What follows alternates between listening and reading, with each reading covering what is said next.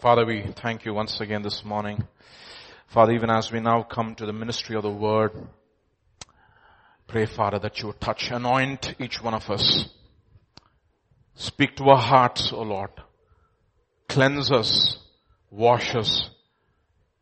Father, let the washing of, by the washing of water by the word sanctify us and make us a little less spotty, O Lord, this morning. Separate us to yourself. Anoint us even as we speak and even as we hear.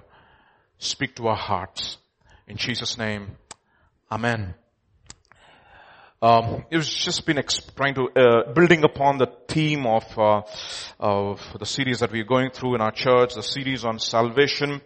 We've looked at uh, salvation in different uh, dimensions over the past uh, few Sundays and even through the Wednesdays. So today, this we will look at another dimension of uh, sa- salvation. We will look at it. we will build upon that theme. I titled today's message as are you sheepish or soulish? Uh, that's what you become when you have uh, an English professor as your senior pastor. It'll just get rubbed onto you. So you start playing on with words. Yeah, it's pun definitely intended. Yeah? Okay, so sheepish. It's not that sheepish. Uh, it's not that, uh, it's different. Are you a sheep or are you of the soul or are you, are you a sheep? That's the idea here. Uh, we'll try to see what it means. What it does, what does it mean to be sheepish or soulish? So let's, uh, take a deep breath.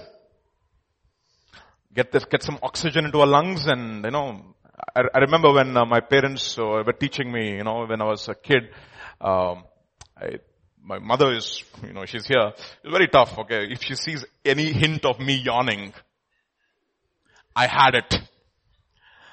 Okay so బాగా ఆడేసి వచ్చావు అలిసిపోయావు చదవడానికి ఇంకేం లేదు you know that's what she's to say you know uh, and so any yawning, she would just, you know, catch, catch it. So I used to be very, very careful, but sometimes, you know, it just comes out. You can't help it, right? I used to say that, and then she said, you just look at me and said, Mama, oxygen content, mom. I'm just taking a, so, you know, just, just have to apply that principle even here. People start yawning and they say, oh, I'm just taking oxygen. Okay. I'll give that to you. So let's take a deep breath and that becomes also a part of the service today of the sermon. Just uh, pay attention. So we looked at salvation in terms of a judicial term and we looked at that in Romans chapter 8. Mm, we know that uh, it's a judicial term where God declares us not guilty. Okay. The highest court in the universe, in the universe, declares us not guilty. Not only that, not only declares us not guilty, it also says you are righteous. That's what salvation is, uh, and that's what we looked at in um, uh, in our, one of our studies here a few Sundays back. So Romans chapter 8 verse 31 onwards will say, what then shall we say to these things? If God is for us, who can be against us? He who did not spare his own son, but delivered him for, for, delivered him up for us all, how shall he not with him also freely give us all things? Why? Because who shall bring a charge against God's elect? It is God who justifies. You see, if God does not justify you, it doesn't matter which court in this universe declares you not guilty, you are still guilty. And if God justifies you, it doesn't matter which court in this world calls you guilty, you are still not guilty. That is what it means. Yeah. Okay. And then, then it continues and says, who, who is he to condemn? it is Christ who died and furthermore is also risen and who's also seated at the right hand of God who also makes intercession for us. He's forever at the right hand of the Father making intercession for us. That is what we looked at. Salvation being a judicial term where God uh, declares us righteous, but that's just the beginning, isn't it? That's the, just the beginning of salvation. We're just, we, we, we've been made right with God and so many believers stop there. But there's a whole process of salvation which is, which God wants to accomplish in us.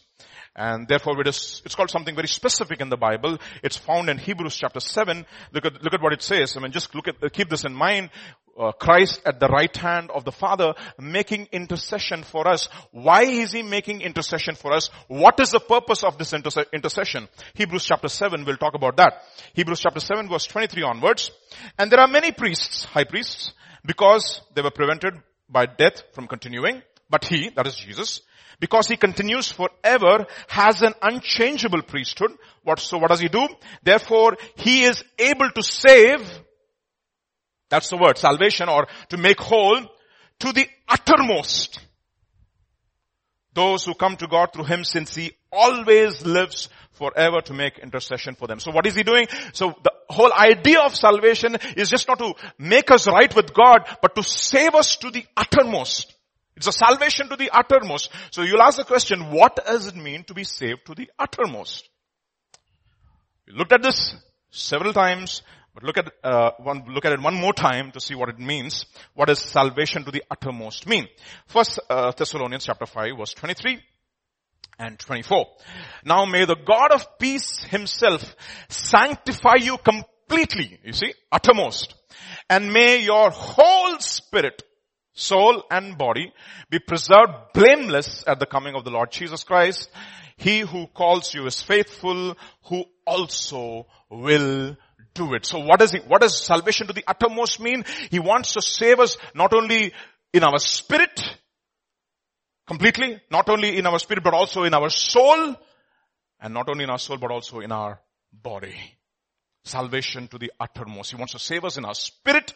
He wants to save us in our soul and he wants to save us in our body as well. Three, that is salvation to the uttermost. So it begs the question therefore, what is salvation all about and why do we need salvation at all these three levels? You see, Bible has an answer for that. And it gives us the reason as to why we need salvation at these three levels. The question therefore is, what is man? You know that? Psalm? Yeah? Psalm 8? Look at this. Psalm 8 verse 3. When I consider your heavens, the work of your fingers, the moon and the stars, which you have ordained, what is man that you are mindful of him? And the son of man that you visit him. Derek Prince, he preached a series of uh, uh, radio podcasts called What is Man? and this particular sermon is inspired by that study. I've been studying it for quite some time now. And this is, this is what he, I mean, I learned from several men of God. This is not original, but it is inspired. Okay. As they say, uh, if you copy from one guy, it is plagiarism. If you do your research, it's basically copying from several people. So I did the same thing. I studied from several men of God, and this is something which I learned. And you know something, uh, there's nothing new. Yeah. What is, what we share is new for us but it is not new for God and so many saints who have gone before us. So we learn from them, okay? But we also, I mean, uh, and we also study it and apply it in our own lives and in our own context. So, what is man that you are, uh, that you are mindful of him and the son of man that you visit him? For you have made him a little lower than the angels and the word angels over there comes from the Greek, uh, Hebrew word Elohim, which also is translated as God. So, it also can be translated as angels. You made him a little lower than angels. And what did you do? You crowned him. And the word crown him is essentially to cover him from all directions. That's exactly what God did. When he created Adam, he was naked, yes, but he also crowned him, covered him with what? With glory and with honor. And you made him to have dominion over all of your works. That is how God created man. He created man and he covered him with his glory. And so exactly what happened when man fell, what happened? The glory of God departed. That is the reason why it says, all have sinned and fallen short of the glory of God. So what happened when Adam sinned? He fell short of the glory of God and God's glory departed and suddenly he realized that he was naked. Alright. So how, so what is, therefore the question therefore is, what is man how was he made? And why does he need salvation at these three levels? Is a question. Okay. Why does he need salvation? At these three levels. Alright? So be good students today. I'm going to teach you a little bit of Hebrew. Is that okay with you? Yeah? Yeah. So, Genesis chapter 1. This is Genesis chapter 1 verse 26. Then God said, let, not me, let us. There's already a plurality over there. There's a plurality in God. So God is triune, yet one, single. Hear, O Israel, the Lord your God, the Lord is one. At the same time, God in essence is one, but when he is manifesting himself, he manifests himself into, in, in three, in three, that is the Father, the Son, and the Holy Spirit. Okay, so the, the, therefore this is what he said. Let us make man in our image according to our likeness, let them have dominion over the fish of the sea, over the birds of the air, over the cattle, over the, over all the earth and over every creeping thing that creeps on the earth. So what did, what, God, what did God do? God created man in his own image. In the image of God, he created him male and female. It is not maleness or femaleness. മനസ്സിലായോ It is not maleness. Yes. It's interesting now. There are two, in some of the uh, uh, application forms in the United States and in the West, you have sex and gender. What? Sex, male. Gender, I feel. Female. And if you do not address them with their preferred pronoun, they will get really upset with you. It's amazing. It's happening right now in this time in our generation. Oh, there's this one guy who suddenly became female. And then there's one conservative guy, his name is Ben Shapiro. If you're, how many of you have heard his name, Ben Shapiro? Man, you gotta listen to him. He just literally tears his opponents apart. I love to hear him, okay? Ben Shapiro. He's, he's, he addressed this guy as sir. And he was so offended. How dare you call me sir? And he looked at him and he said, uh, but you're biologically, every chromosome in your body is XY, Baba. So why should I not call you sir? If you call me sir again, you'll go home in an ambulance. This is what he said on camera, on television, on national television. So it's very important for us, my dear brothers and sisters, male and I, I remember Raj's uh, wedding, right? Pastor James and I was translating in Telugu and I made a mess of it, okay? But that, that apart, he was telling Raj, male and female Raj. Apo, you be a woman. Raj, be a man. Don't confuse. Because we're coming to, I'm telling you honestly, yesterday pastor was praying something during the uh, fasting and prayer. If you were there yesterday, uh, at the end of the fasting and prayer, he said, Lord, let there be one generation, Lord. At least one generation in our midst who will be innocent of evil and excellent at what is good. What a challenge. I, I was like, Lord, make us parents who will really build up our children and tell them if they are male, how to be men. And if they're female, how to be women. It's very important for us because God created that way. Maleness. I mean, it's, it's, it's, it's incredible. It's just come even into our own country. We were supposed to be one of the most conservative countries in the entire world with the under under the most conservative uh, political parties uh, called RSS and Bhajpa. Uh, I mean, it's interesting, right? Remember when the, when the Bhajpa came first, Bharatiya Janata Party, when they came to the power first, they passed a law banning pornography. Remember that? How many of you know? 2016, 2017, they, they passed a law banning pornography and in, in, there's a, there's a website uh, which is pro-BJP and in that there was a poll. How many of you agree with the government's decision? Now, any time there was something about the government, I would always say no. And I would always be in the minority. Because uh, Rediff is a BJP website. Okay. So, it's interesting during that time when, when, when, when, the, when they said, do you agree with the government's decision to ban pornography? I said, for once, I agree. I said yes. You know what happened to me? I was still in the minority. I was Still in the minority. It's amazing. So, very important for us to understand who we are. There's a tremendous confusion because we do not know And our kids are growing in this generation having no idea what's going on. And finally, if they go to school and one guy says, don't call me she, call me he, what? You see, they're confused. It's not maleness or female. It's not, doesn't matter how you feel. God created you. X, Y, X, X. Am I right, Dr. Richard? Thank you. You see, He created him that way. And how did He create him? What is the process? Genesis chapter 2 verse 7. This is how it's, how, this is how it's, it's been, it's been explained. It's detailed now how God created man. In His image, in our image, plurality. So how did He create man as a plurality? Is a question, right? So Genesis chapter 2 verse 7, we'll talk about that. And he says, the Lord God formed man of the dust of the ground. So all the organic molecules, he just took it like that, no? We're all biological beings. So he just took all the organic molecules from the dust and he made it something like that. And then what did he do? He breathed on him, into him, uh, his breath. And Adam became a what? A living soul. So what is it? How did he breathe? Nostril to nostril, mouth to mouth,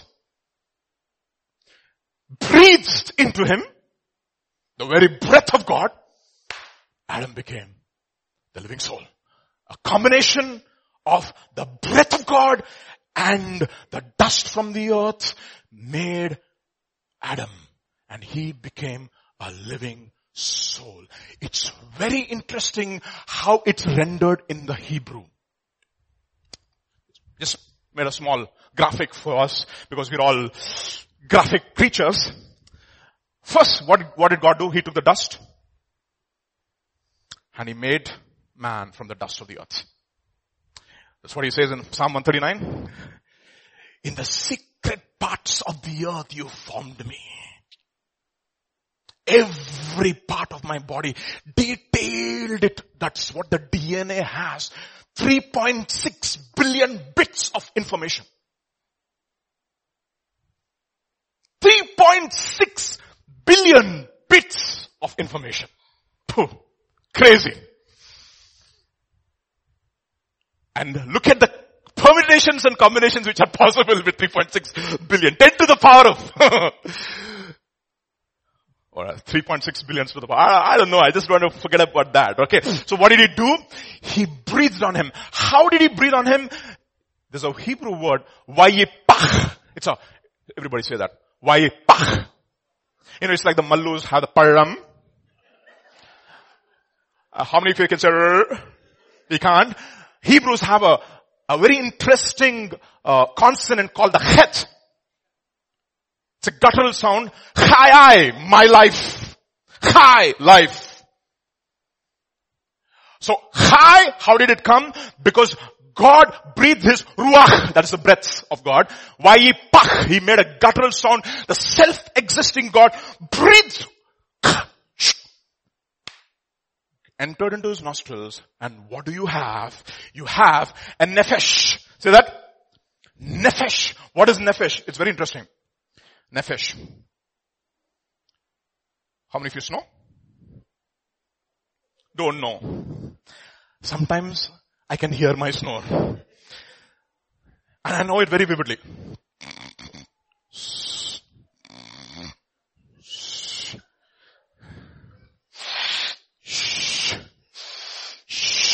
Nefesh, nefesh, nefesh. Breathe in, breathe out. Everybody do that.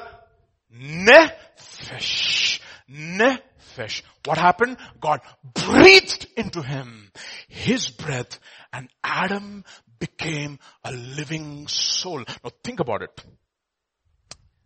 Very interesting. Observations. Triune God makes Adam how?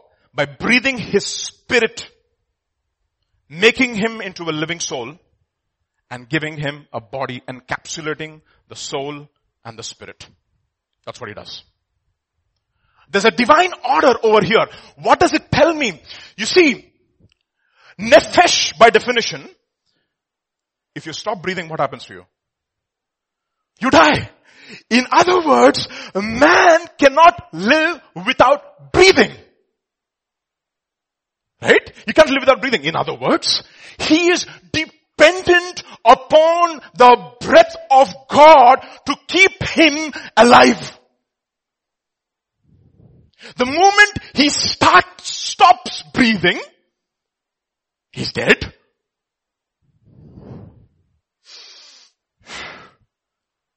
It's interesting, right? I told my daughters, we were doing, we were looking at this National Geographic and I was telling them, the, the whales, you know, they don't breathe underwater. They take a deep breath and a deep breath and a deep breath and a deep breath and they go down underwater and they hold their breath for several hours. They were looking at me like that. They couldn't believe it. And then, you know, you, I, I, showed them, no? The, the, the, the, whale comes on and it does, you see, it's precisely that. You stop breathing and you are dead. You see. So what man was made in his soul, by definition, soul could never be independent of its creator. That's how God made us. Triune God created a triune man. So that he should be the representative of God on the earth. Spirit of God is self-existent. But soul is dependent upon the Spirit of God to receive life and to maintain life. Both to receive and to maintain. To receive and to maintain. Therefore there is divine order, by the way. See, God is a God of order. He does not create anything without order. We are all disorderly people. We believe in the fourth law of thermodynamics. What does it mean? Everything is tending towards disorder. It's interesting, right? It's very interesting actually. Just don't do anything to your room. I mean, for some children you don't have to do anything. It's always like that. But you, all the parents come and do everything and just clean up the room, put everything in order. What happens? Disorder. Why? I'll tell you why. Because God created us with order. How did He create us? He created us the Spirit. He created a Spirit of man within us, breathed into us His life, and the soul was dependent upon the Spirit, and the body followed the soul. Soul dependent upon the Spirit, body depending upon the soul. That is the hierarchy in man. So there are three things. So man, when he was created, was three parts. What was he? How many parts? Three parts. He had a spirit, he had a soul, and he had a body. So let us try to elaborate as to what these three parts are a little more detail, in a little more detail. Spirit in the Greek comes from the word pneuma, from which we get the word pneumatic, something which depends upon air, pneumatic pump and pneumatic, whatever, okay? Spirit is God conscious. Okay? Soul, from which we get the word psyche or psychology, which comes from the word, from uh, which the word psychology is derived, psyche, is self-conscious. Spirit is God conscious. Soul is self-conscious. Soul, in other words, soul has, obviously we know, three parts, three constituent elements. It says, I want, that is its will. I think, that is its intellect. I feel, it's the emotion. And then of course we have the body, which is what we call, which in Greek it's called soma, which is world conscious through the five senses. So you have spirit, which is God conscious, soul, which is self-conscious, and body, which is world conscious through the five senses. And what does the spirit say? Uh, what does the soul say? I will, I think, I feel. And today you can feel very good, exuberant. That is the reason why we need worship leaders, no? Are you feeling very low today? Why are you feeling so low? If you are having a very tough week, come to the Lord. That's what the worship leaders will say because we are like that. One day we are here, the next day we are down. One day we feel very good, the next day we don't feel very good. One day we think very well, the next day we don't think very well. You see? We are all topsy-turvy creatures. That is what the soul is. That is the reason why the psalm writer will say, we sang that song, right? Uh, as a deer pants for the water, so my soul pants for you. And the next verse, Psalm 42 verse 5, this is what it says. Why are you cast down, O my soul? Why do you feel so disquieted? Why are you so anxious? Why are you so anxious? You see, you see, you need to understand. The unregenerate man is very self-conscious. He's conscious about his soul. So you read many of the Greek philosophers, the Aristotelian philosophy or the Platonian philosophy, everybody talked about the psyche.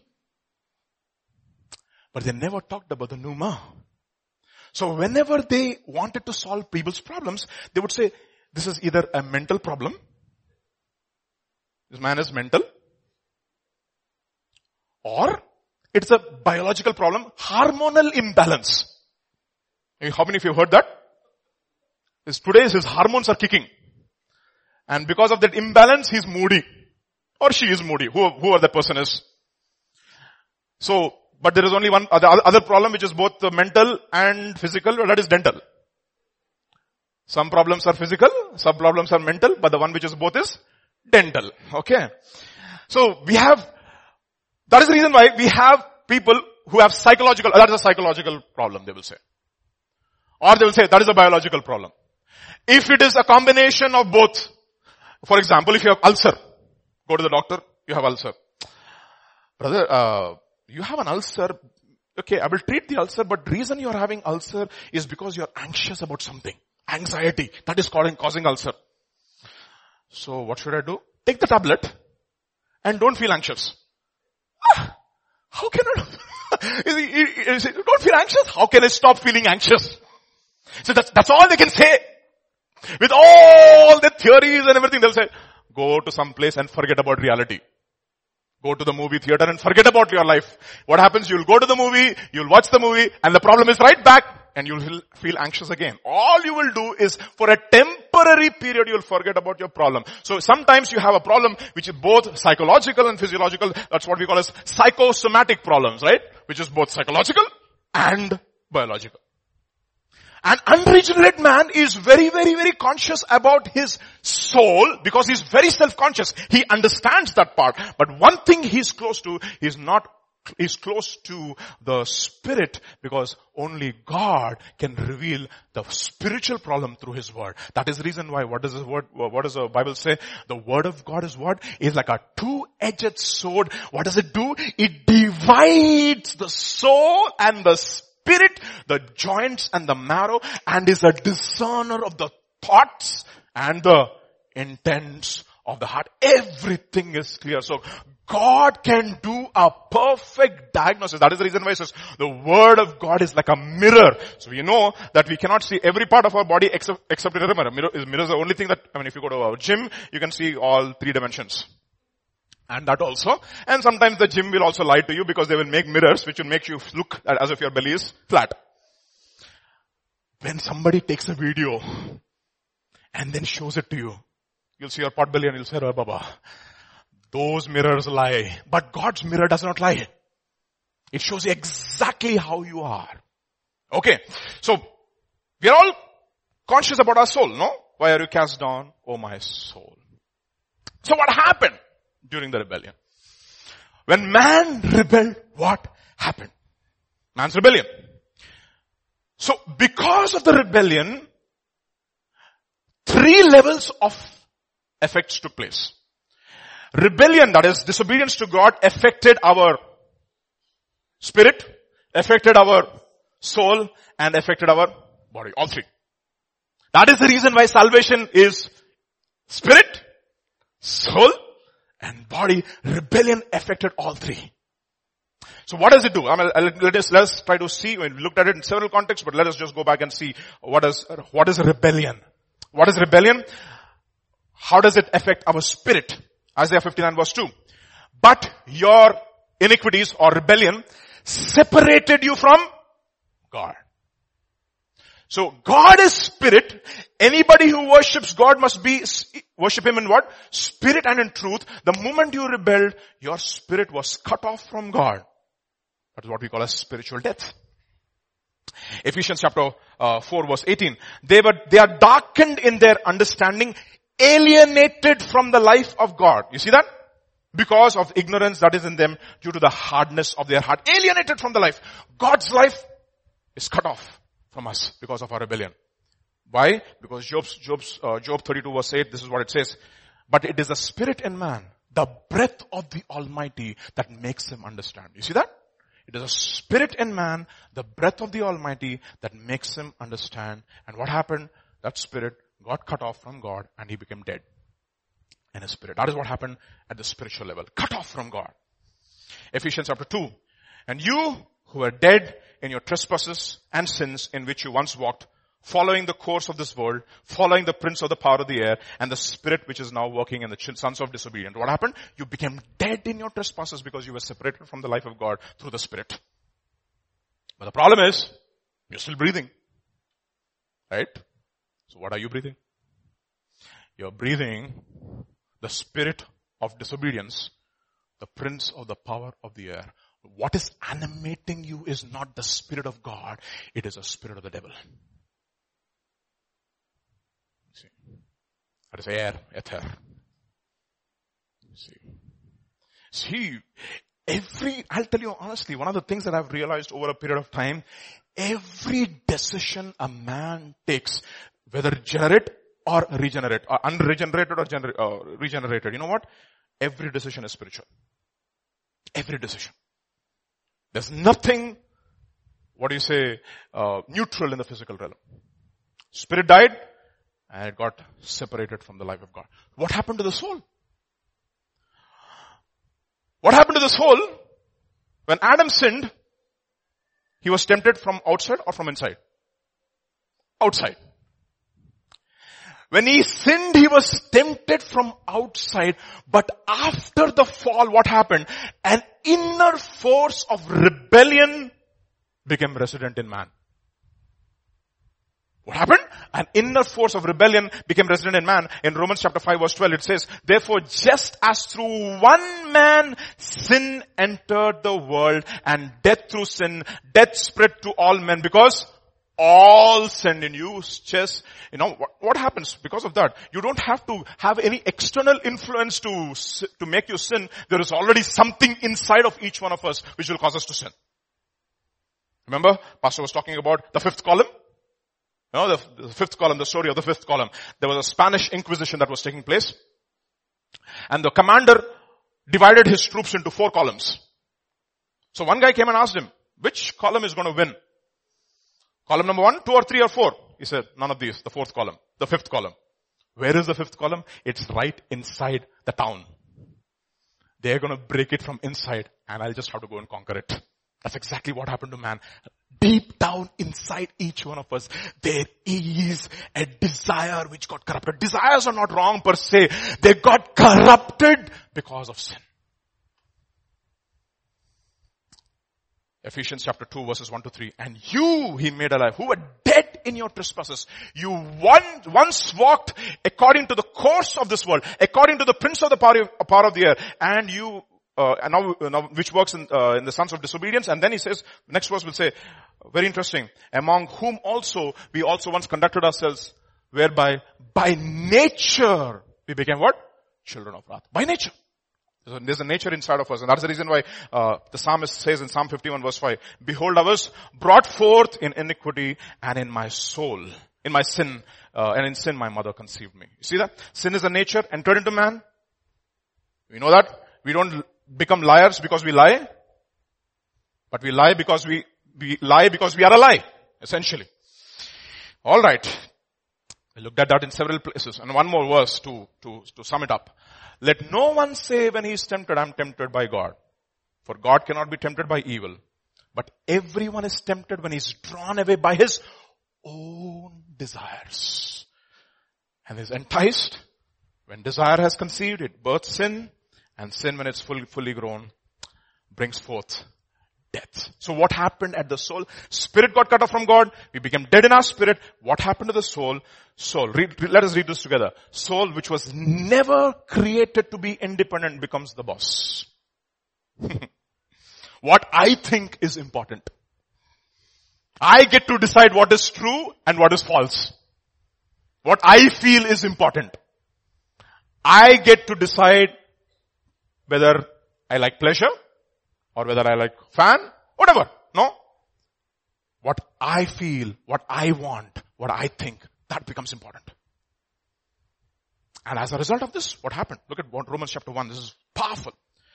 Although they knew God, they did not glorify Him as God nor were thankful, but became futile in their thoughts.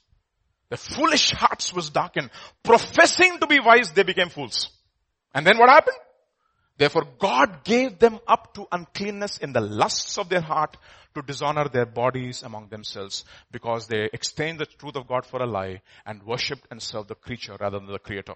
And then it doesn't stop there. For this reason, God gave them to wild passions. For the, for even their women exchanged their natural use for what is against nature. Likewise, also the men leaving the natural use of the women burned in their lust for one another, men with men committing what is shameful and receiving in themselves the penalty of their error which is due. Hmm. and even though they did not like to retain God in their knowledge, what happened? They became, God gave them over to a debased mind. They are filled with unrighteousness, sexual immorality, wickedness, covetousness, maliciousness, full of envy, murder, strife, deceit, and evil-mindedness. And goes on. They are gossips. They're not, they don't, they're not gossipers. They themselves are gossips. Backbiters, haters of God, proud, boasters, inventors of evil things, disobedient to parents. Isn't it interesting? You don't have to teach your child to be disobedient. They will not say today morning, they will not get up in the morning, they'll say today I want to be disobedient to my mama. No, it's coming, that comes naturally. It's there deep down inside of them. It's normal in our generation. Undiscerning, untrustworthy, unloving, and unforgiving. That's what happened to the soul. Became a rebel. Third, effect on the body. Body became a body of sin. What is body of sin? If I say this is a sailboat, what would you say? What does it, what do I mean by a sailboat? It is a boat which is driven by the wind. Body of sin? Body which is driven by sin. Body which is driven by sin. Another place. Sin, let not sin and you start obeying its passions. And another place, body of sin, sorry, uh, and our members become members of sin. Alright, let's, let's move on. That is what happened to our body. Finally, I just want to look at the sum of all these things. First, soul, the spirit is gone, soul takes over, sin comes inside, and the body becomes body of sin, which we also call the flesh. And therefore, what happens, there is an inward moral corruption and outward bodily decay. Ultimately, we die. Physically and morally. Corruption is irreversible. Alright. Therefore, what is God's plan of salvation? So how does he, how does he get man back on track? That is important for us to understand. How does he bring man back on track? That is something which you want to look at. First thing, what is not God's plan of salvation? That is important. Okay? What is not? God's plan of salvation is not doing good. God's plan of salvation is not that, okay, do all this, uh, keep the Ten Commandments, so, or if you are a Buddha, a Buddhist, you have, you know, remember Pastor was talking about it last time. Or if you are uh, a Christian, walk by the Sermon on the Mount. How many of you walk by the Sermon on the Mount? Anybody? We are having a series, Sermon on the Mount. How? Impossible. See, we don't become better because of keeping rules. Look at what it says in Galatians chapter 3 verse 21. Is the law against the promises of God? Certainly not. For if there had been given a law, which could have given life. You see that? Truly righteousness would have been by the law. So, why? It's very simple. Let's read this together. Dead person needs life, not law. Dead person keep the Ten Commandments? He can't. He's dead. Keep the Sermon on the Mount? He can't. In fact, he'll him even more miserable. He's dead. That is the reason why it says repentance from what works? From dead works. Doesn't matter how much you have, you know, done so much good, so many righteous deeds given to the poor or etc., etc., etc. That's what happened to Cornelius, right? He's given to the poor. What happened? Ultimately, it says in Romans chapter, eh, eh, I mean Acts chapter 11, they were all surprised that God has granted repentance to the Gentiles. They still had to repent. So you don't become right with God or alive with God by keeping the law. The Lord does not save you. It only condemns you even more. So what does God do? He has a different plan. How many of you remember the story of Elijah and the woman, widow? Remember, remember the story of the widow? Widow's son dies. What does the woman say? Why did you come to my house? Did you come to bring my sins back to remembrance? What does Elijah do? Takes the child inside, shuts the door, puts him on the floor, sleeps on him, puts his lips into his lips, nostrils into his nostrils, and he prays to God, says, Lord, bring this guy back to life. What has happened? He's literally doing exactly what God did, the, did in the creation. Through the gospel, he's preaching to the dead person and the dead person comes back to life. That's exactly what God does to each one of us. What does He do? He preaches to us the gospel. And what does He preach? He preaches the word to us. This is exactly what it says in the Bible in uh, John's Gospel chapter 3. Jesus answered and said to him, most assuredly I say to you, unless you are born from above, you cannot see the kingdom of God unless you are born again of the spirit and of the water. You cannot enter into the kingdom of God. What does that happens? There you have a dead man. He has to listen to the word of God. He has to have the conviction of the Holy Spirit and then he is made alive in the spirit. That is the reason why John's Gospel chapter 16 verses 8 to 11 will say, when He comes, that is the Holy Spirit comes, He will convict the world of what? Of sin and of righteousness and of judgment. He will convict the Word of God and the conviction of the Holy Spirit brings repentance.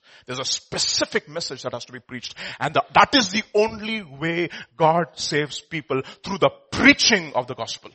And that is the reason why you have so much of opposition to the preaching of the gospel. What specific about the gospel? That is important. John's Gospel chapter 3 verse 8, uh, Ephesians chapter 2, sorry. It says, but God who is rich in mercy, because of his great love with which he has loved us, even when we were dead in our, in our trespasses, he made us alive together with Christ. Notice that. Made us alive together with Christ. Meaning, Christ died. Christ was buried. Christ was risen from the dead. We also died with him. We were buried with him and we also rose up with him. That is exactly what salvation is. That is the message of the cross. First Peter chapter 1 verse 3. Blessed be the God, the Father of our Lord Jesus Christ. According to his great mercy, he has caused us to be what?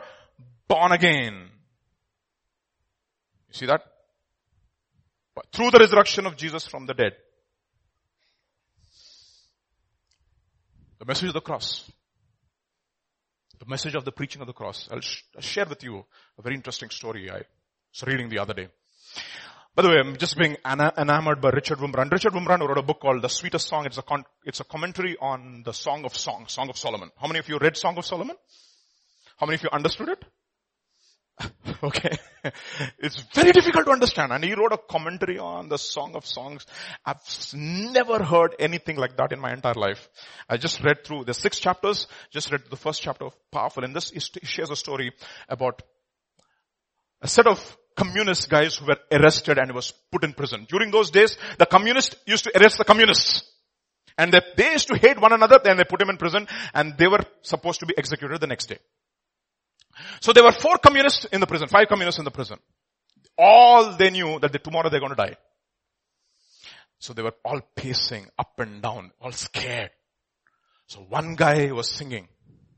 Safe in the arm of Jesus. Safe in the arms of Jesus. Safe in the arms of Jesus. Kept on singing that. And the other guy said, what is that song?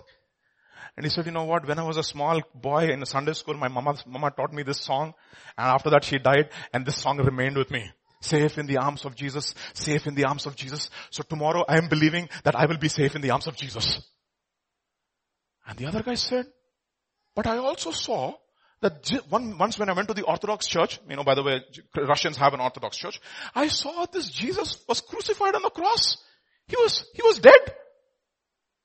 So how can you be safe in the arms of a man who's dead? Oh, safe in the arms of Jesus? But this man is dead. And suddenly, there was a third guy who said, hey, wait a minute, wait a minute, wait a minute, wait a minute. You know something? You know what is the first day of the week called in Russian? Vokshen. You know what it means? Resurrection. Oh, so we can be safe in the arms of Jesus. He died for my sins and he's also risen from the dead. All three got saved and they went to their execution singing, safe in the arms of Jesus, safe in the arms of Jesus. The message of the cross. Born again. Made right with God. Three parts.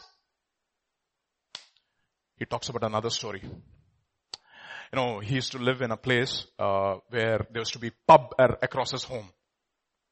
One day he preached in the morning and he preached against drinking. Because Russians were, you know, vodkas, right? Yeah. Smirnoff. For those people who know that familiar spirit. Okay. So, so they just get drunk on vodka like anything. So there was, so he preached against drinking one day and in the evening, he was just about to retire and something was telling him, dress up and go to the pub across the street. And he just got up and he dressed up and he said, uh, and the wife said, where are you going? Something is telling me that I should go to the pub across the street. And she said, come on, right in the, just in the morning you preached against drinking and now you're going, they laugh at you. He said, you also come, get dressed up and you also come, they will laugh at both of us. And she being a submissive wife, she also got dressed up and both of them entered into this pub. And in the pub, even as they entered, they could hear loud sounds in Russian. One guy with his, with his pistol shooting into the skies saying, if you don't give me another drink, I will kill you. By that time, he was totally drunk. Already they have, they've given him so much to drink and he's asking for more and he says, I'm going to shoot you. Everybody's hiding. And then Pastor Richard Wurmbrand enters into the, into the, into the, into the pub and he quietens the guy and he says, don't worry about it. I'm going to handle the situation. Uh, get me a glass of wine. So and he went and talked to that guy in Russian because nobody could understand. They were all Romanians. They couldn't understand Russian. He was the only guy who could speak Russian. He spoke to him in Russian, calmed him down, made him start around the table and said, bring the glass of, bring that uh, bottle of wine and three glasses. So that, that, that, guy promptly brought the glass of wine and he said, Pastor Richard Wurmbrand, thank you so much. From now on you can drink in my pub forever for free.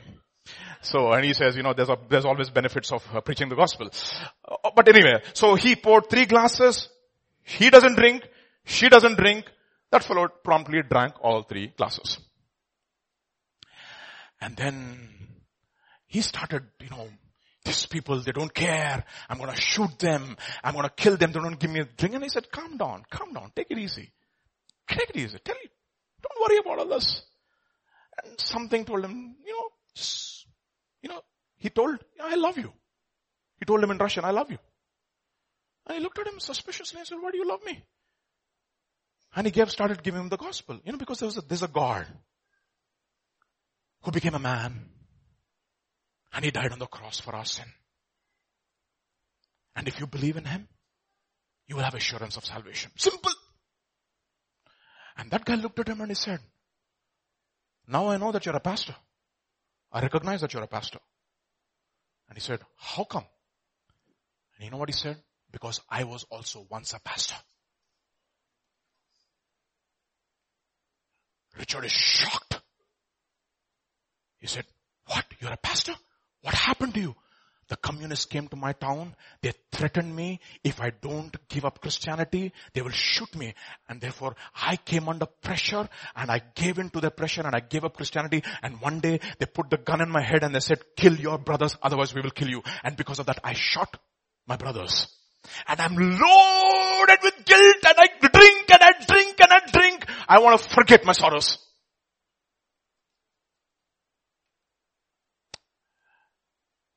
And Richard said, Oh, so you're a pastor? Yeah, he said, yeah, I'm a pastor. You know the Apostles' Creed?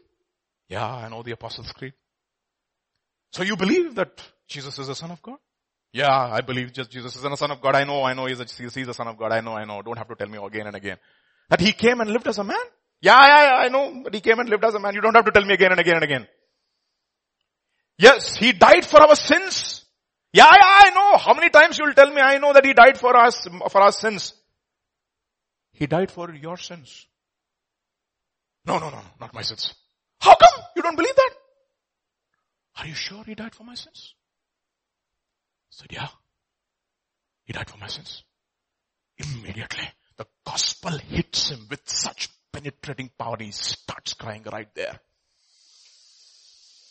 weeping and weeping and weeping and repenting. You see the power of the gospel, how it can cause even the most hardened sinner to repent. Weeping and weeping and weeping. You know what he does later on? He says, I want to get baptized. He said, where do we get baptized? He takes the gun and he says, if you don't baptize me now, I'm going to shoot you. You see, that's the power of the gospel. That's the power of the cross, the message of the cross. It is foolishness to those who are perishing, but to us who are being saved. You see, just three lines from a, not three lines, one line from a song can save people. Safe in the arms of Jesus. That is the power of the gospel. You know what God does? He takes that word and breathes into us. And that's exactly what he did to the disciples. He breathed into them the Holy Spirit and he said, receive ye the Holy Spirit and they all became born again. Why? These people who betrayed Jesus. Peter who betrayed and denied Jesus three times. One guy who just left his cloak and ran away naked. All with fear and with guilt. He comes and says, receive the Holy Spirit. I died for your sin and I rose again. I paid it all. So what is God's plan for the Spirit? The Spirit has to be born again. But how is it born again? It is born again by receiving the Word of God, by faith, receiving the conviction of the Holy Spirit, and that conviction of the Holy Spirit leads us to what we call as repentance. And then we become born again. That's exactly what happened to every one of us, right? I went to church over and over and over and over and over again for 18 years. One day I used to, I was dragged into a youth camp. That is when I heard the gospel the first time. Penetrated into my heart. And after that, never been the same. Yes, I fell several times, but I always came back. Never been the same. And all of us have experienced that. That's exactly what God does. He preaches to us the gospel and that gospel penetrates into the deepmost parts of our inner man and connects us with God. Suddenly we are lightened and we see what we are in the light of God and His love also for us is shown towards us and we become born again. Our spirit needs to be born again. That is God's plan of salvation. How? By the preaching of the word of God. So uh, let me tell you something. If there is no message of the cross. There is no gospel. You see, that is the reason why we don't have converts. We have perverts. We have a set of people who think they are saved, but there was never a conviction of sin. There was never genuine repentance. And then what does it do? When the born again spirit becomes united with God. You see what it happens. This is 1 Corinthians chapter 6 verse 17. But he who is joined to the Lord is what? One spirit with him. The spirit is connected with the spirit of the Almighty God through Jesus Christ.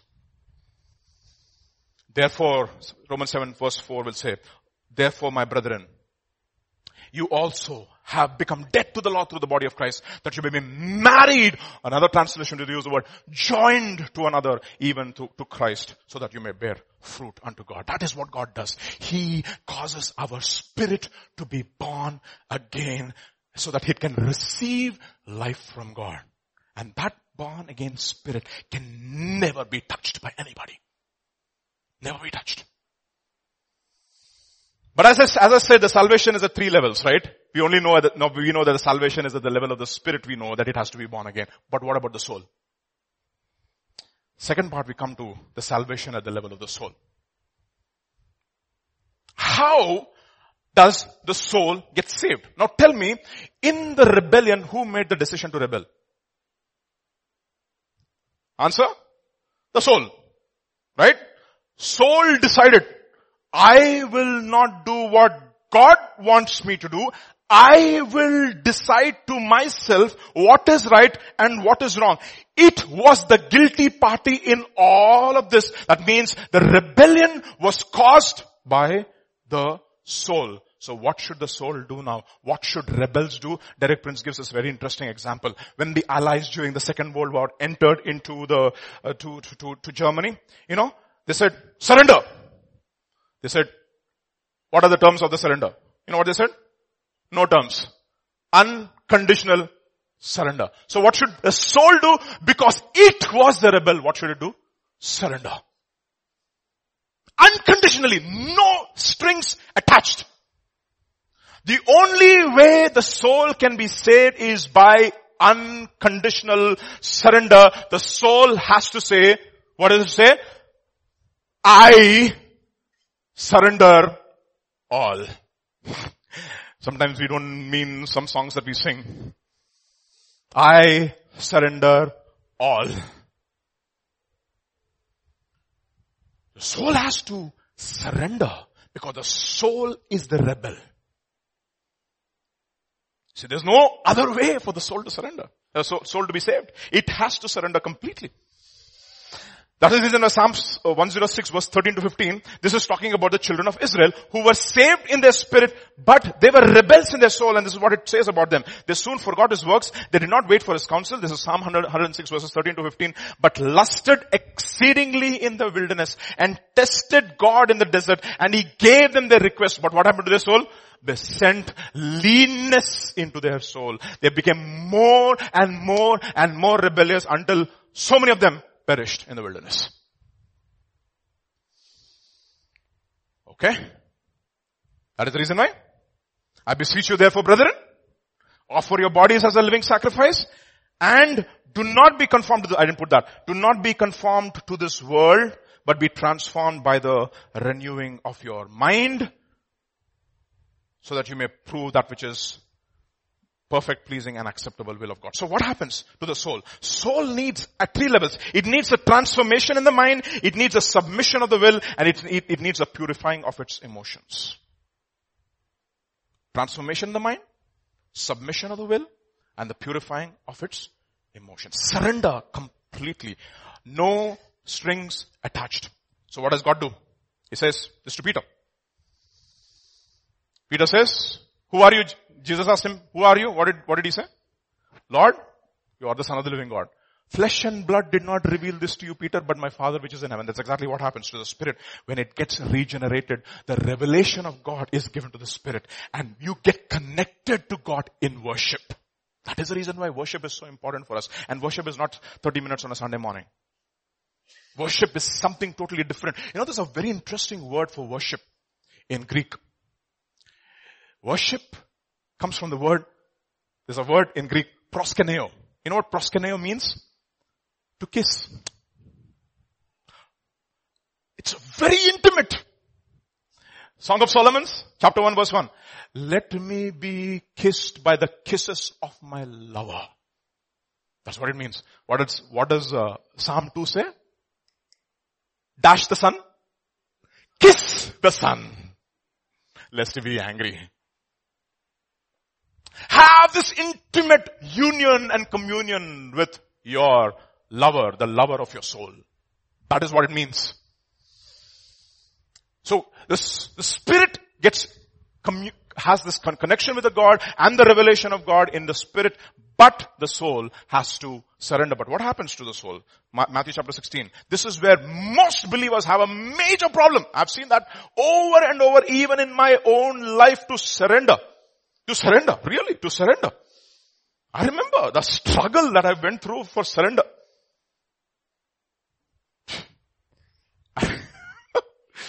week after week, Sunday after Sunday, month after month, year after year, there was a clear calling of God on my life. Clear, very clear. Very, very clear. I was putting away. Not, not now. Not now. So many issues are there. So many problems are there. I have to solve everything and then I'll come, come, then I'll come to you. God, you know what God says? Your problems will never be solved. Now is the time? Come, Right now or never? And I remember that day, no? John's Gospel chapter 4 verse 34. Four months. Finished. After that, surrender. So difficult. I'm telling you honestly, one of the most difficult things for believers to do is to surrender.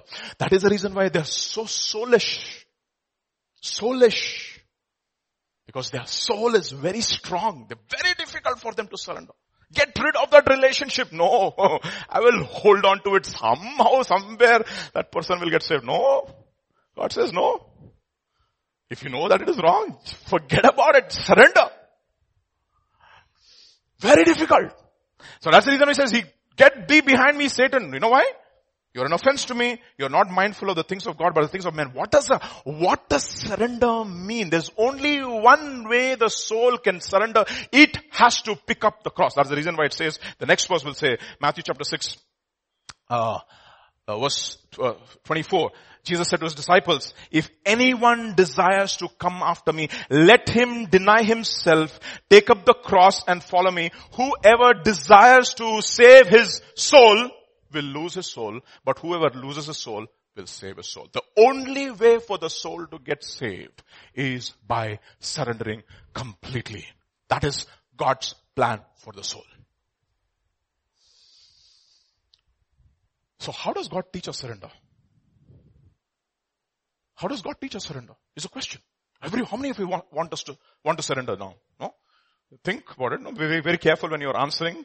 If you want to really surrender, there's one very, very incredible gift God has given to the church to cultivate surrender in our lives. So that our soul can be saved. Do you know what that gift is? No. No. No. Somebody said something. Huh?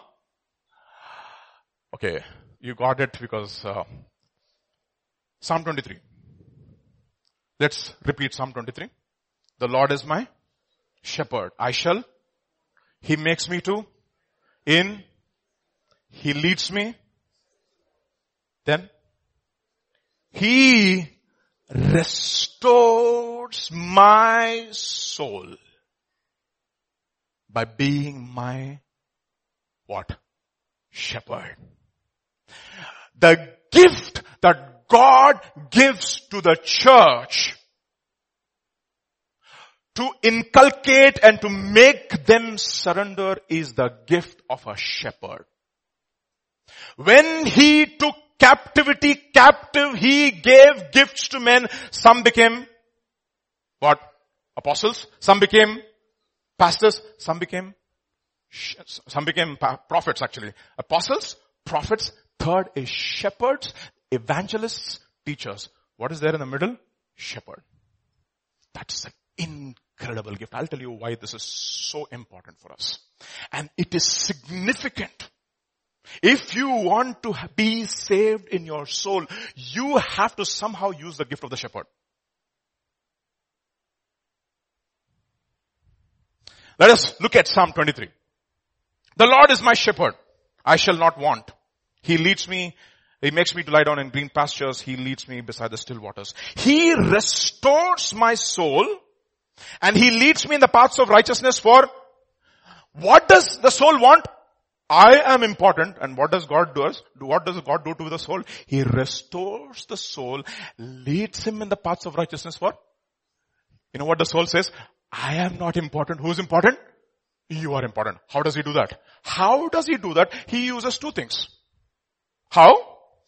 Yea, though I walk through the valley of the shadow of death, I will fear no evil. Why? Because you are with me. How? Because your rod. అర్థమైంది కదా బెత్తం rod and your staff they comfort me. Now the word comfort means uh, people say comfort Oh, you, God will come and say you so sad. No, no, no, that is not what comfort. Comfort means comes from the word comforte, parakleto, come alongside and encourage. So what does he do? He takes the rod to discipline and he takes the staff to protect and comfort. That's exactly what a shepherd does. You know, whenever a sheep goes astray, prone to wander, Lord, I feel it. You know what it does? Every shepherd, whenever a sheep is going astray, he does one thing. He goes there and he breaks its leg. Pop! And the sheep starts crying and weeping. You know what he does? He binds up the wound and he puts the sheep on his shoulders and he carries. And what does, what does the shepherd do? What does the sheep do? My hurt, my hurt. But he doesn't realize that the shepherd is carrying the sheep. You see, in our country, I mean, at least, at least in Hyderabad, to become a part of a church is not that great because you have so many churches, so many shepherds. But if a man is becoming a Christian in a place where there's persecution, you know what? The shepherd has to preach a message and because of that message, that fellow's life is at stake. And the shepherd becomes absolutely responsible for the flock now. He has to literally carry the flock on its, on his shoulders. The gift of the shepherd. And what does the shepherd use? He uses a rod and he uses a staff. Why does he use a rod? Look at what it says in Isaiah chapter 10 verse 5. Woe to the Assyrian, the rod of my anger. so he uses situations as a rod. So woe to your boss, the rod of God's anger. Woe to the husband, the rod of God's anger. Woe to the wife, God of God's anger. He is using somebody to teach you a lesson. Why? Because, wait, I'll tell you why. Another place. Isaiah, uh, sorry, uh, uh, Psalm 89 verse 30. If his sons forsake my law and do not walk in my judgments, if they break my statutes and do not keep my commandments, then I will punish their transgressions with the rod and their iniquity with, okay, bettam. And nice marks you will get on your body. Nevertheless, my loving kindness I will not utterly take from him, nor allow my faithfulness to fail. So what does God do? In order to shepherd us, what does God do? He gives us shepherds. You need to understand, that is the only way. Look at what it says in uh, Jeremiah chapter 3 verse 14 onwards. Return O backsliding children, says the Lord, for I am married to you. I will take you one from a city, two from a family, and I will bring to Zion. One from a city, two from a family. One from Nigeria, sorry, two from Nigeria. Okay. Uh, several from Maluland, one from Gujarat, and Telugus, bunch of Gultis and also Illards. We have a cosmopolitan church. You know, I remember, I'll tell you honestly, you know, I, I remember, I think I shared this joke sometime back in my, in, a, in, a, in our church. Uh, I was there in uh, North India for a while in our campus. I was there in IIT for two years. And in our campus, we have people from all over the country. So you have Bengalis, you have Malayalis, you have Tamilians, you have Gultis, and Gulti batch is huge. Okay? And then you have the Bengali batch which is huge. And have few Malus and you have also Illards and North Indians, everybody in a particular hostel. Okay? Why do they put us together in a hostel so that we can get integrated? National integration. Never happens. Okay. Never, never, never, never, never happens. Never happens. The Hindi fellows will not learn Telugu and Gultis will not learn Hindi. They will not learn Hindi at all. And then they, when they go for campaigning, one fellow will come and say, please, can you get some Gulti votes for me? It is in, in, incredible. There's so much of diversity in the campus. No unity at all. And, and then they'll never learn the language. But two years after they finish, coming to Kanpur where there's Shuddha Hindi, those guys will come out without getting touched with Hindi. I remember one, one of my batchmates.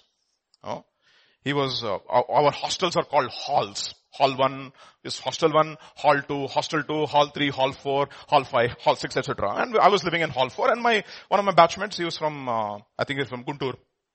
And you know Andhras, they, they're Hindi, you know, right? Very well. Their Hindi is very, very nice and very should.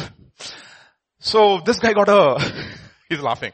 This guy, this guy got a fever and he was admitted in the clinic. In the university. And the doctor is a Srivatsav, North India. Okay, they're all Chaturvedis and Srivatsavs, okay? Chaturvedi, Srivatsav, all the Sharmas, Shastris, they're all there. So one of the doctor's name is Chaturvedi and my friend's name is Dhanu. He was there on the hospital bed and uh, he was being treated and this doctor came to Dhanu and he looked at him. He said, Yaar Dhanu, kya haal hai? He looked, he looked at him and he said, Hal 4 hai.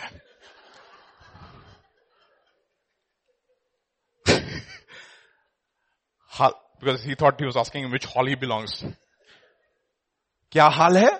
Hal 4 hai. And after that, it became a standard joke in our campus.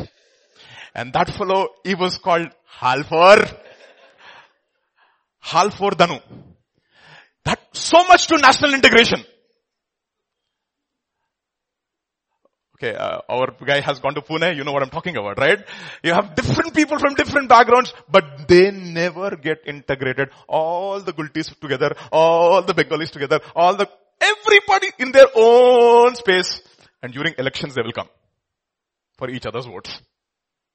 You see, this is exactly, even in our own country, right? Oh, you are from North India, Hindi speaking belt. We are Dravidians. You are coming and influencing us. We pay all the taxes. No, no integration. You can forget about integration. But there is something that God does in the church. You know what He does? He brings one from a tribe, two from that place. It's amazing. He brings them all together and He makes them one. They all look alike. They smell like sheep. They only breathe like sheep. They can recognize one another and they love one another. They all look like one another. It's very interesting. Very, very interesting. I'm telling you honestly. Remember, I went to, I was traveling in a cab. This random cab driver looked at me and he said, are you a Malayali? I said, Malayali? It's okay. The other day I went to another meeting. Pastor James was sitting next to me. They looked at Pastor James. Uh, uh, you're from uh, which place? He asked Pastor James. And he looked at me and he said, I know you're from Kerala. I said, what? I, I said, I'm not. And I looked at Pastor James. See, Pastor, empirical evidence. Something has happened. You see, all, this is exactly what God does. Why? How does He achieve it? He gives us shepherds after His own heart, which will feed us. And what does a shepherd, what does he do? So what happens? How does therefore, in other words, how does restoration of soul happen in the context of being under a shepherd? It's a question, right? Huh? It's very interesting, no? Look at what it says in Hebrews chapter 13. Look at this, verse 17. Obey those who rule over you and be submissive for they watch out for your, ah, they watch out for your psyche. Because all are psyched out. And you're, I'm telling you honestly, you're depressed. I remember this pastor, no, this rabbi. This lady came to the rabbi and she, she started pouring out all her problems and said, Pastor, Rabbi, my husband is like this, my daughter is like this. cried and cried and cried and cried. After she poured out her heart, she, she said, thank you so much, Rabbi. Now my headache is gone. She said, he said, daughter, now I have the headache. You see, that's exactly what a shepherd has to do. He has to take care of your psyche. They don't, they can't watch over your spirit. Spirit is God's problem because that is God conscious, but they have to feed you so that they can restore your soul. How does transformation happen? By the renewing of the mind, by the preaching of the word of God, where he prepares a meal and feeds the flock so that he can continuously be cleansed in his mind and have the mind of Christ manifested in his life. He's actually a psychoanalyst. And that is the reason why please be empathetic to your husbands who are pastors. Because they all sometimes get psyched out. Unbelievable. Sometimes I hear some problem, I'm like, I'm gone. For, for, for one day, what's going on, Lord? What's going, on? it's unbelievable. How it just gets into, you. and I look at Pastor, I said, Pastor, how do you handle this? How do you handle it? You can handle, have you ever seen him intensed with pressure? As a cucumber. You see that? Tension. Why? Something. He's taking care of your soul and he has to give an account. What should you do therefore?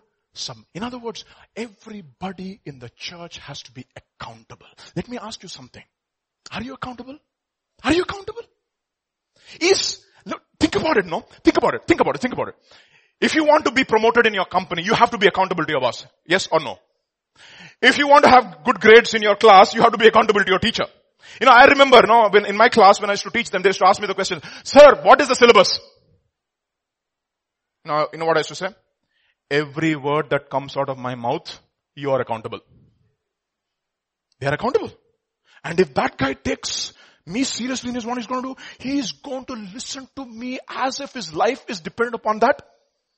He is going to answer every assignment, do every project because he needs a grade. He has to be accountable to me if he wants to get a good grade. Now think about it. If that is true in your secular space, how much more true it has to be in the spiritual space. And how few people are actually accountable. Now think about it. Now think about it. How many of you are accountable to your elders? Think about it. I mean, you don't have to show your hands. Where you constantly give feedback. This is what is happening to my life.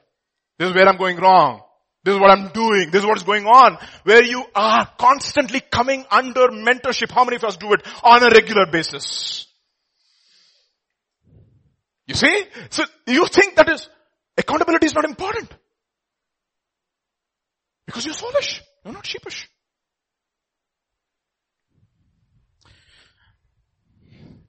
And, and, and to the shepherds, this is very interesting, important to the shepherds, a warning. First Peter chapter 5, this is what he shares, tells the shepherds. First Peter chapter 5, look at what he says. The elders who are among you, I exhort you. I who am a fellow elder and a witness of the sufferings of Christ and also the partaker of the glory that will be revealed. What should you do? Shepherd the flock of God, which is among you. Serving as overseers, not by compulsion, but willingly not as being lords over those who, those who are entrusted to you, but being examples to the flock. And when the chief shepherd appears, you will receive the crown of glory that will not fade away. Oh boy, look at that. If I really, really finish this, I will get one special crown. Separate from all of you. and if you also become a pastor, also pastors' wives also, I think they'll get crowns because they have to put up with the psycho. You see, when the chief shepherd appears, you will receive a crown of glory that will never fade away. You know why Peter had this, this, this consciousness of being a shepherd? Remember, what is the final commandment given to the church? Go into all the world and make, where is that written? Matthew chapter 28. Mark chapter 16, go into all the world, preach the gospel, baptizing them in the name of the Father, etc. Luke Go and wait in Jerusalem until you receive power from above and you will be my witnesses in Jerusalem and in Judea. But what is the last for John's gospel? Peter, come here. Do you love me? John's gospel chapter 21. So when they had eaten breakfast, Jesus said to Simon Peter, Simon son of Jonah, do you love me more than these? He said to him, yes Lord, you know that I love you. What did he say? Feed my lambs. Feed my lambs. There'll be chota chota chota chota lambs in your, in your church. Okay. Go down to their level and teach them. Feed my lambs. That's exactly what pastor keeps telling me. Vijay, you teach at this level. Please come down here. There are so many people who will not understand what you're saying because you're preaching some things. Sometimes it is bouncers. And I said, Pastor, I'm working. I'm, I'm, sorry if I messed up today. I'm still working on that. Okay. Just be patient with me. Just pray for me. Feed my lambs. Come down to their level. Feed my lambs. And then again, next question. Next question. Simon, son of Jonah, do you love me? Yes, Lord, I love you. Tend my, take a danda and tend the big fellows. And after you tend them, what do you do? Feed my sheep. So what should you do? Feed my lambs, tend my sheep, feed my sheep. So what am I doing? Hopefully feeding the lambs among you, tending the sheep, and also feeding. I hope it's happening. You know why? That is the gift God has given to the church so that you can have restoration in your soul. Submission to authority. That is how you surrender. How can you surrender to a God whom you cannot see without surrendering to a shepherd whom you can see? How can you be accountable to a God whom you cannot see without being accountable to somebody who can, whom you can see? Let me ask you this question. Why is this important? Why is this important? John's Gospel chapter 10. Verse 4. This is talking about the shepherd.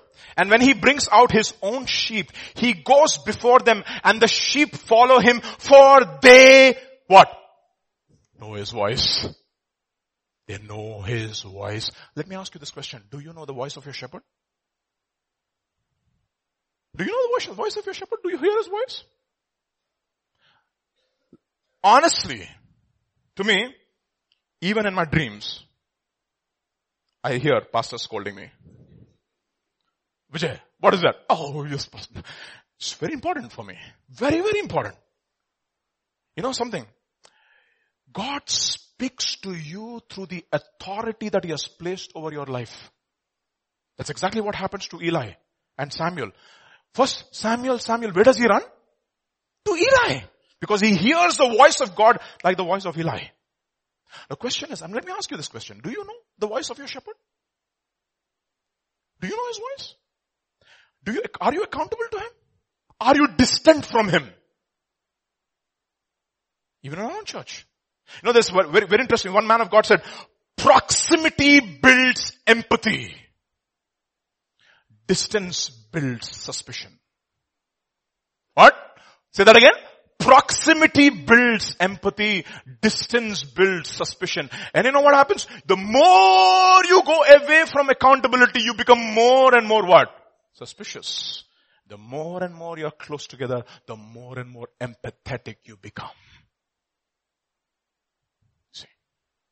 Do you know your voice? Are you accountable? Let me ask you this question. We have brothers and sisters here. How many of your sisters are accountable to the pastor? Honestly? Accountable to the pastor meaning you, you speak to him and you get mentored by him. How many of you conveniently avoid him? I know many of you come conveniently avoid. It's accountability. That is where the whole crux of the matter lies. It is accountability. Verse 10, verse 27. My sheep hear my voice. I know them. They follow me. I give them eternal life and they shall never, never perish. Nobody can snatch them out of, you know, this, this promise is given not to goats, it is given to sheep who are accountable. Nobody can snatch me. Uh-uh. Are you a sheep? Once saved, always saved. Okay. Are you a sheep? Are you accountable? Do you get the rod and the staff? Do you get correction? How do you take correction?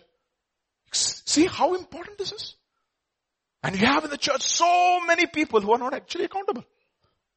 You can never trust them for anything. Okay. That is God's plan for the soul, for restoration. You know what? if the spirit is taken care of and the soul is taken care of, what did, what did we hear? The body goes where the mind has already gone. You see, you don't have to worry about the mind. The moment you start getting fed by the word of God, you know what is going to happen? This is what's going to happen. Romans chapter 6. But God be thanked that though you were once slaves of sin, you obeyed from the heart that form of doctrine which was delivered to you. You were fed by the doctrine through the, through the preaching of the word of God. And having been set free from sin, you became what? Slaves of righteousness. How did you become slaves of righteousness? Look at what he says the next one. I speak in human terms because of the weakness of your flesh. For just as you presented the what? The members of your body as instruments of lawlessness, submit the members of your body as instruments of righteousness. Automatically, the mind has been set clear. What happens? The body follows where the mind has already gone. You don't have to worry about the mind, worry about, worry about the body. In fact, you know what God says? If your soul is saved, and if you have surrendered completely, at least to the best of your ability, I will take care of your body. You don't have to worry about your body. Look at what it says in 1 Corinthians chapter 6. Body for the Lord. The Lord is for the body. Finished. You surrendered to God, especially your tongue. The most important member in our body is our tongue. It is the rudder, as they say. It literally directs your spiritual destiny. Literally. Life and death is in the power of the tongue. If this has been touched, this instrument has been tackled, everything in your body is tackled. If you can control your mouth, you can control your body. And then what happens? If you control the body, if you surrender to the, if the Lord is for the body, the body is for the Lord, you know what? You don't have to worry about sickness. You know, God says, I will be your insurance policy. What? I will be your insurance policy. Okay? We don't have to take ICICI Lombard. Okay? This is, it says in Isaiah chapter 33 verses 24 and 22. And no inhabitant will say, I am sick. Why? Because the Lord is my judge, the Lord is my lawgiver, the Lord is my king. The Lord is for the body, the body for the Lord. You will never fall sick without God's permission. Without God's purpose. That does not mean you know what God will do? Exercise regularly. I bought a watch which calculates the number of steps because you know my pastor is also running like anything. He is running what uh, 110 story buildings and at 50 plus age when we are all in our 30s and we can't even run 5 kilometers. So start using your body for the Lord. Exercise regularly so that God can use it. He says, you're, you're covered. Then what happens? Once you have surrendered your body, once you have been completely saved, you know what is going to God, God is going to give you? Matthew chapter 25.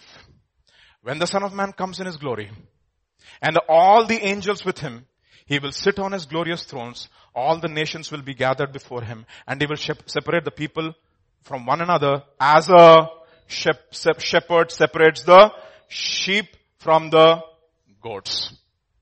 He will put the sheep on the right and the goats to the left. Who are the goats? The rebels. The soulish. Sheep on the right, the souls on the left. So soulish and the sheepish. And what, and what does he tell to the sheep? Look at what he says to the sheep. Very interesting. The king will say to those who are on the right, come, you who are blessed of my father. Take your inheritance, the kingdom prepared for you since the creation of the world. For I was hungry you gave me something to eat. I was thirsty. You gave me something to drink. I was a stranger and you invited me. And he will say, I indeed needed clothes and you clothed me. I was sick and you looked after me. I was in prison and you came to me. And then the righteous will answer, Lord, when did we see you hungry and feed you? Or thirsty and give you something to drink? When did we see you a stranger and invite you and needing clothes and clothe you? When did you see us sick and in prison? Did we visit you? And you know what he says? The king will reply, truly I tell you, whatever you did for the least of these my brethren, you have done it to me. You know what happens to all the sheep? They start loving one another. They come together. Start becoming empathetic to one another. They will start looking after each other's needs. Especially the household of God. As I said, proximity builds empathy, Distance builds suspicion. But on the other hand, he will reply, I tell you whatever you did to, did not do for least of these my brethren. This is the sheep, to the, to the, uh, to the uh, goats.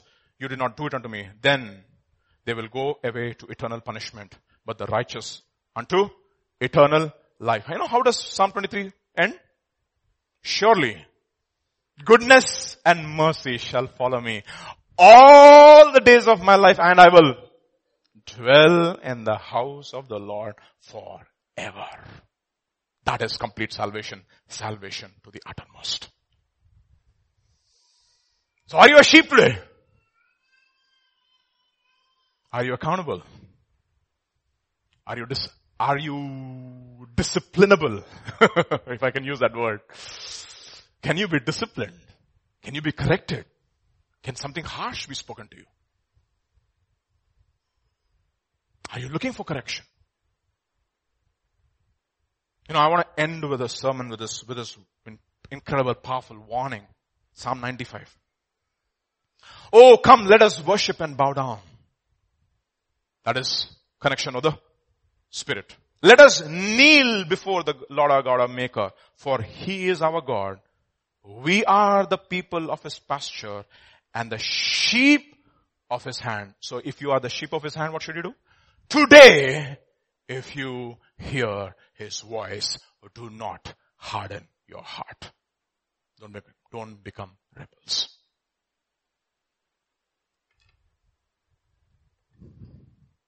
Do not harden your hearts. I believe that I spoke to at least a few of you, if not all of you. You know, so many of us have so many problems. I'm sure. Several going through real, real tough times. But God has only one solution to every problem. Man shall not live by bread alone, but by what? You know what? The word, word is not there in the original. It says, whatever issues out of God, man shall live by that. Which is essentially his word. And today if you have heard his voice, do not harden your heart. Some of you, I don't know if you're really born again. Some of you have been, have backslidden so badly like that, like that guy who betrayed and betrayed trust and broke fellowship and ran away, ran away. You know what? Even to that man, the message of the cross still speaks. You can come back, surrender, and live for God. You know, one of the things that I've observed over a period of time, and I was there, I'm, I'm in the church for 11 years now, 11 years, 12 years with pastor, 12 years I was associated with pastor. One of the things that I've observed to walk with God, there should be consistent, constant accountability. And I've seen people who had tremendous potential and promise. Tremendous. They would not be accountable. And I, you know what? The automatic effect, they all fell away. All. I've seen that happening with my own eyes. I tell pastor, you know what I tell pastor? Pastor, this is the key. I make it a point every day in the morning to go and spend time with him. Every day. I mean, I have spent time with my God, my shepherd there. I spend time with my shepherd here. Spend time. You know, I'm not saying that you should do it like me because I am involved in the preaching ministry, but you know what? All of us have to take regular times. Don't say he's too busy. You know what? I hear this common. He's too busy. You don't want to meet. Because you know, if you meet him, you know what's coming. You don't want to meet. You conveniently avoid. You know what happens over a period of time? Let me tell you honestly. You will all have a form of godliness, but there will be no power. All have a form of godliness, but no power. So let's all stand up in the house of God this morning. We have a few minutes. Can we all sing that song, the last song that we sang? Through it all. Through it all. Rishi and the team, if you can come and lead us in song, we will worship.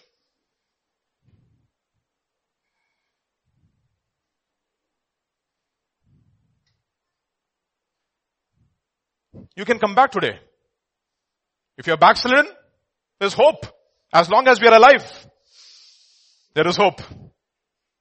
As long as our ears are open, there is hope. Let's sing that song. And let's worship. And then we'll pray. Even as they sing that song, you might have strayed because of whatever reason. Tough situations, tough circumstances. Whatever it is. Never, never, you know, I, I always remember one admonition, my exhortation, one my, one of my mentors gave, he said, Vijay, you can fall a million times, but don't leave fellowship. Don't leave fellowship. Don't leave fellowship. Doesn't matter how much you have sinned. You know that guy, he murdered his own family and his friends, but he could come back to the Lord. How much more you and I? Let's pray. Let's sing.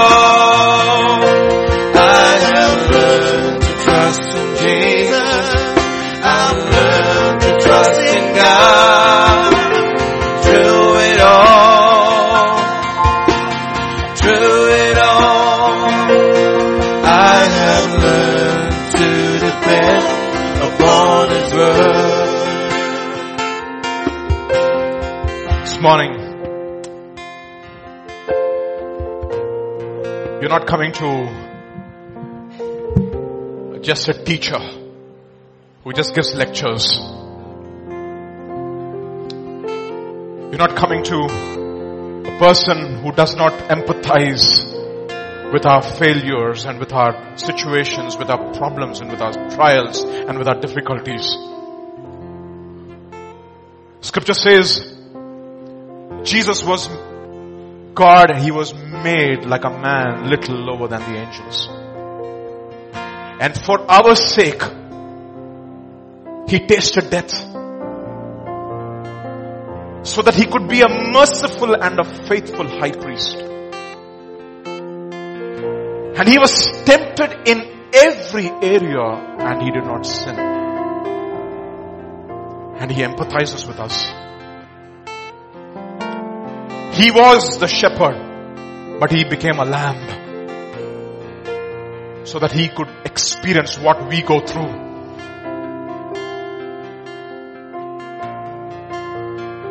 And he says, I am a shepherd. I'm not a hireling. I am the good shepherd. I lay down my life for my sheep. And I'm interested in you. I want you to be accountable not because I want to pull you up and embarrass you or put you down. No. Never. I'm interested in you because I'm a shepherd. I'm a father. I want my children to be beside me. Where I am, they will also be. He disciplines us so that we may be made partakers of His holiness. He has the best for us. He says the thoughts that I have for you,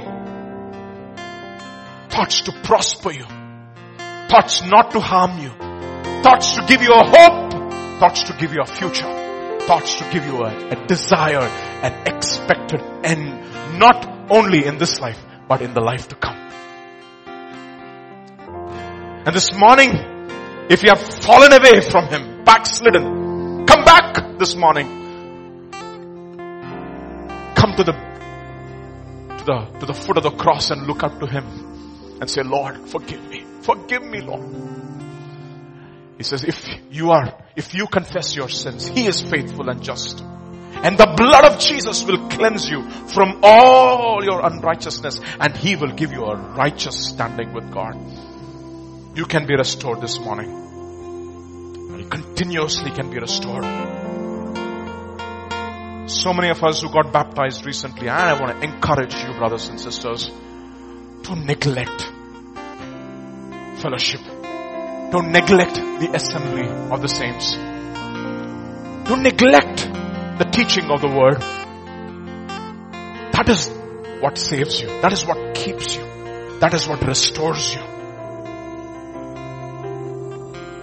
Let's ask God this morning to teach us accountability. That we will be a set of people who will be under authority. Will be subject. Knowing that our shepherds watch over our souls. Oh Father, this morning, Father, we confess with David. We say, Lord, you are our shepherd. And we will not want.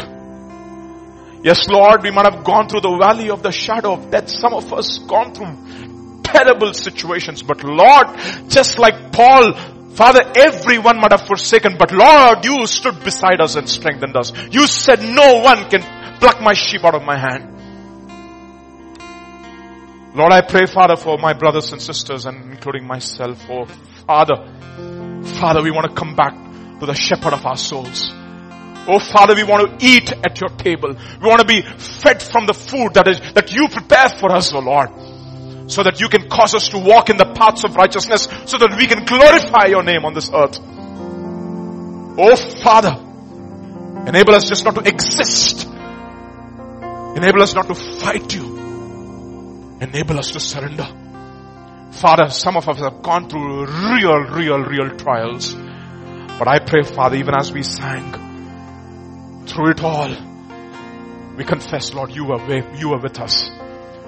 Even when we went astray, you said, a shepherd, even if one goes astray, he will leave that 99. Father, we were that lost sheep, O Lord, and you came after us. That is the testimony of everyone sitting in this congregation here this morning. You came after me straight away from fellowship You came searching for me. You looked for me. And you gave me shepherds after your own heart who fed me with your word, who restored my soul.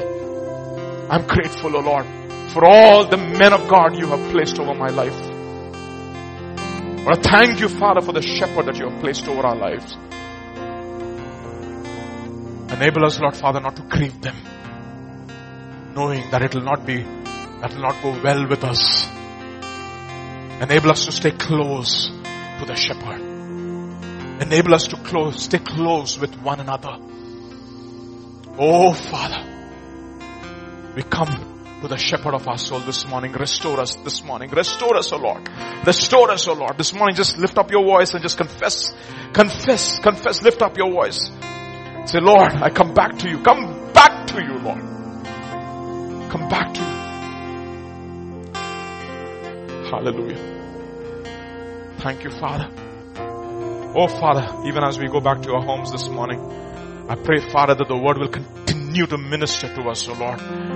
It will touch the deepmost recesses of our heart. Separate the spirit and the soul and show us the thoughts and the intents of our heart. Father, as David said, Father, Lord, search me and try me. Know my heart. Search my thoughts and see if there is any wicked way in me and lead me in the paths of everlasting life. That is our prayer this morning, O Lord. And if we have heard your voice, we do not want to harden our hearts this morning. Oh Jesus, we don't want to play games, O Lord, with you. The time is short. We want to come back to you, Father. Thank you, Father, for this time. We bless you, Lord. We praise you. We give you glory. In Jesus' mighty name we pray. Amen. Amen. May the grace of our Lord Jesus Christ, the love of the Father, and the fellowship of the Holy Spirit rest and abide with each one of us. In Jesus' name we pray. Amen.